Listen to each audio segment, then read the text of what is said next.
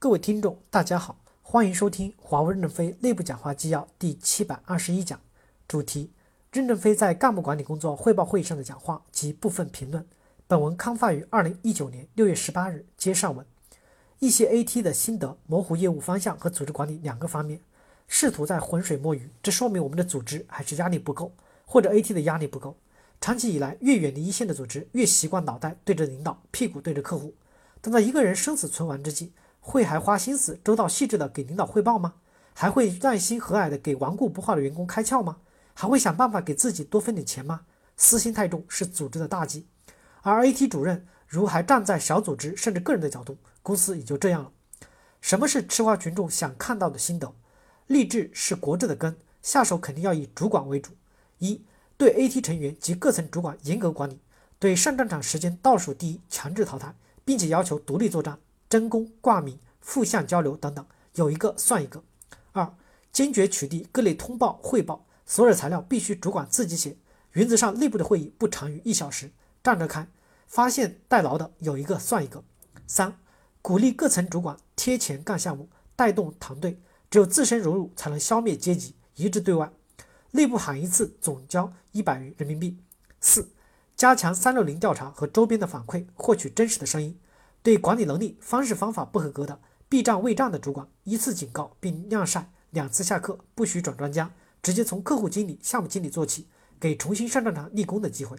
五、引进 AT 成员分项目奖，要从成功的项目发现带队人才，AT 成员作为导师辅导三个月，具备管理潜力即刻提拔，先上后下，避免空档。六，按业务合并同类项奖励一专多能，人才素质模型导向业内最优。不一定是设备商、集成商效率更高，敢于打破公司组织设置的现有模式，产品合并、继续服务合并、采购合并、商财合并、运营合并，对基层员工悬赏，凡是具备一专多能，即刻涨工资。对固定市场可获取的岗位，坚决本地化并外包。七，改变激励方式，所有激励的事前明确。八、发掘组织中的堵枪眼的英雄和专家，给予一到两级的待遇和权利，让他们在最重要的客户和项目上即来即战即胜。对外强调身份和认同，对内赋予权利，参与到 ST 和 AT 的角色中。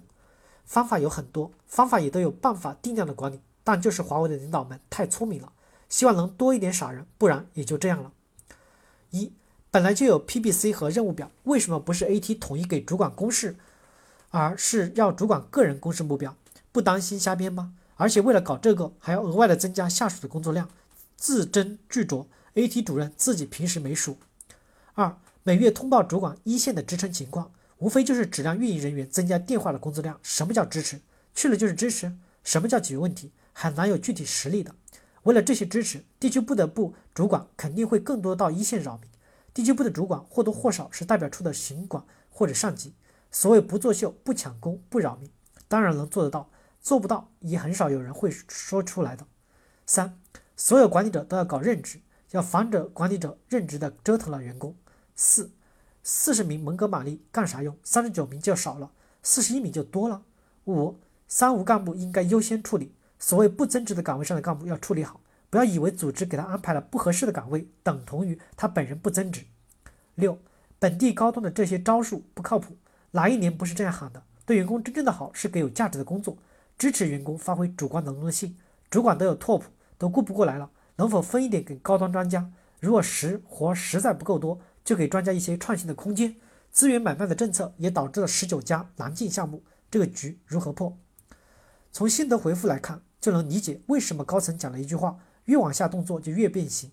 不知道这么多的高级主管是不是看得懂话，还是管不住嘴，还是控制？不住碰到任何一个机会都要秀成绩邀功的冲动，要求一百字左右，能做到近一千字，让写心得跑来摆成绩，是理解能力出了错，还是文字功底差，还是意识差？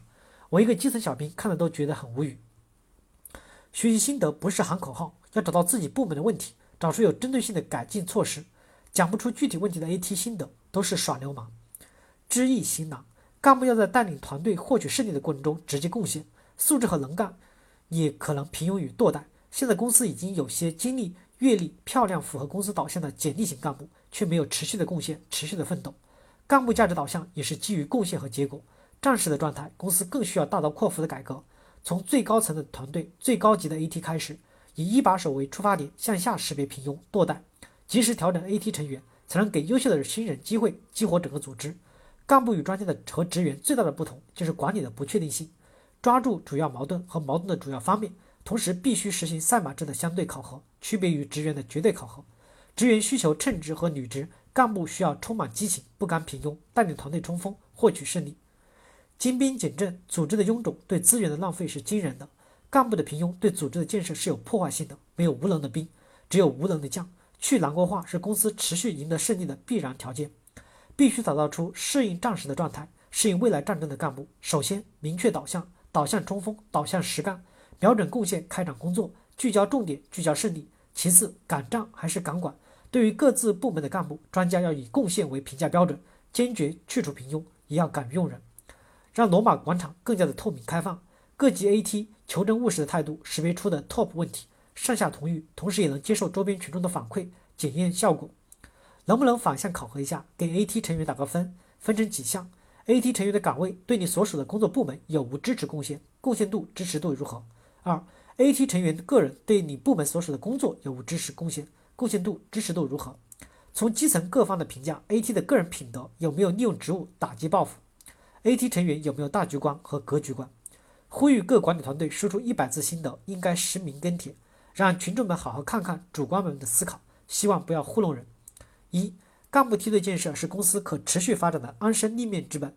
AT 要真正担负起责任，及时发现人才、培养人才，更为关键的是输出方法论，打出更多的英雄。二、关于干部转身的问题，现阶段 FLDP、九零九十天转身等工具和机制是有的，只是有时候限于业务的需要，落地上是有打折扣的。建议后续加大度网，嗯，加大力度网课的覆盖等，先把链接发给新任管理者，待有机会时再参加现场的赋能。三，什么样的人是南国先生？什么样的人是堕代？现在老板讲话很明确的提到的就是贡献，我们就是要基于这一点识别组织当中的平庸，及时果断的进行不胜任的管理。公司未来的几年希望要从组织激活开始，外部环境这么恶劣，组织有战斗力了才可能逆流而上。公司的高层岗位能不能实现竞选制呢？把一些岗位开放出来，让竞选者提出自己的工作思路，竞选通过，HR 就用竞选承诺来评价管理者。不需要 HR 来选择，也不需要 AT 自己讨论谁应该去谁，谁应该去谁应该留，左手右手的选择最终都是形式。报送董事会成员、监事会成员，主送全体员工，全公开。二零一九年八月三十日，感谢大家的收听，敬请期待下一讲内容。